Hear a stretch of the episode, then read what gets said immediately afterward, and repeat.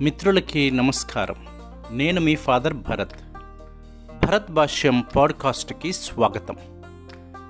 కొన్ని వందల సంవత్సరాల క్రితము దేవుడు సృష్టి చేసినప్పుడు అన్ని ప్రాణులకు కూడా నలభై సంవత్సరాల జీవిత కాలాన్నే ఇచ్చాడట.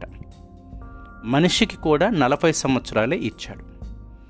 అయితే మనిషి మాత్రము తనని జంతువులతో పాటు సమానముగా నలభై సంవత్సరాల ప్రాయమునే ఇచ్చాడు అని అంత సంతోషంగా లేకుండా ఓ రోజు ఓ చెట్టు కింద దిగాలుగా కూర్చొని ఉండటాన్ని తోటి జంతువులు గమనించాయి.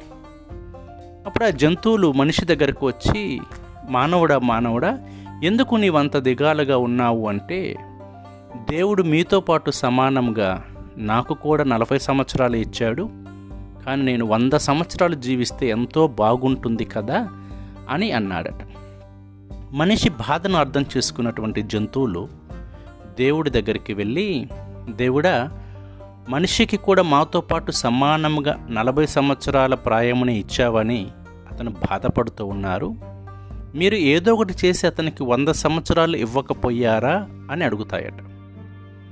అప్పుడు ఆ సమయమున దేవుడు సరే మీలో ఎవరైనా కూడా మీ వయసులో సగం జీవితాన్ని గనక త్యాగం చేసి మనిషికి ఇస్తానంటే దానికి నేను అంగీకరిస్తాను అని చెప్తాడట. ఆ సమయమున అక్కడ ఉన్న జంతువులన్నీ చర్చించుకొని అందులో ఒక మూడు జంతువులు ముందుకు వస్తాయట.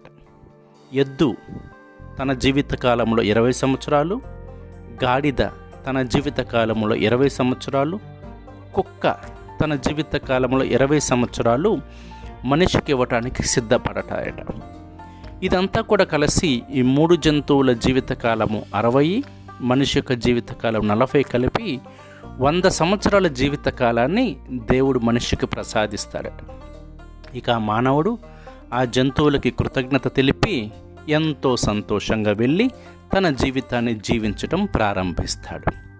అయితే మొదటి నలభై సంవత్సరాలు కూడా కొద్ది రోజులు తల్లిదండ్రుల వద్ద కొద్ది రోజులు విద్యా సంస్థలలో కొద్ది రోజులు యువకుడిగా కొద్ది రోజులు వైవాహిక జీవితాన్ని ఇలా అన్ని నలభై సంవత్సరాల జీవితాన్ని అతను సంతోషంగా జీవించి పిల్లలు కలిగిన తర్వాత కూడా తన జీవితాన్ని ఎంతో సంతోషంగా జీవిస్తూ ఉంటాడట. కానీ ఇలా కొద్ది సంవత్సరాలు గడిచిన తర్వాత మనిషి తన జీవితంలో చరమాంకానికి వచ్చిన తర్వాత ఈ విధంగా ఆలోచించడం ప్రారంభిస్తాడట. అరే దేవుడు నాకు ఇచ్చినటువంటి నలభై సంవత్సరాల జీవితకాలము నేను ఎంతో సంతోషంగా ఉన్నాను. కానీ నేను జంతువుల వద్ద నుంచి తీసుకున్నటువంటి జీవితమే నా జీవితాన్ని మార్చేస్తున్నది అని అనుకుంటాడట. అదేమిటంటే నలభై సంవత్సరాల నుంచి అరవై సంవత్సరాలు వచ్చేంత వరకు సంపాదన కోసము ఆస్తుల కోసము రిటైర్మెంట్ ఫండ్ కోసము ఎద్దులాగా పనిచేశాను. అరవై సంవత్సరాల తర్వాత నేను రిటైర్మెంట్ అయిపోయాను.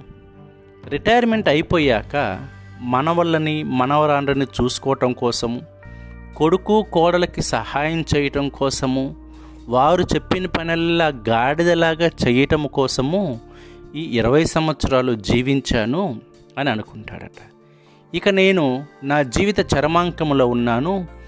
ఎనభై సంవత్సరాల నుంచి వంద సంవత్సరాల వరకు నా శరీరంలో శక్తి లేనందువలన ఇంటి ముందు కుక్కలాగా కాపలా కాస్తూ కొడుకు కూతుళ్ళు మనవళ్ళు మనవరాండ్రు ఎక్కడికైనా వెళ్ళినప్పుడు నేను కాపలా కుక్కలాగా ఉన్నాను.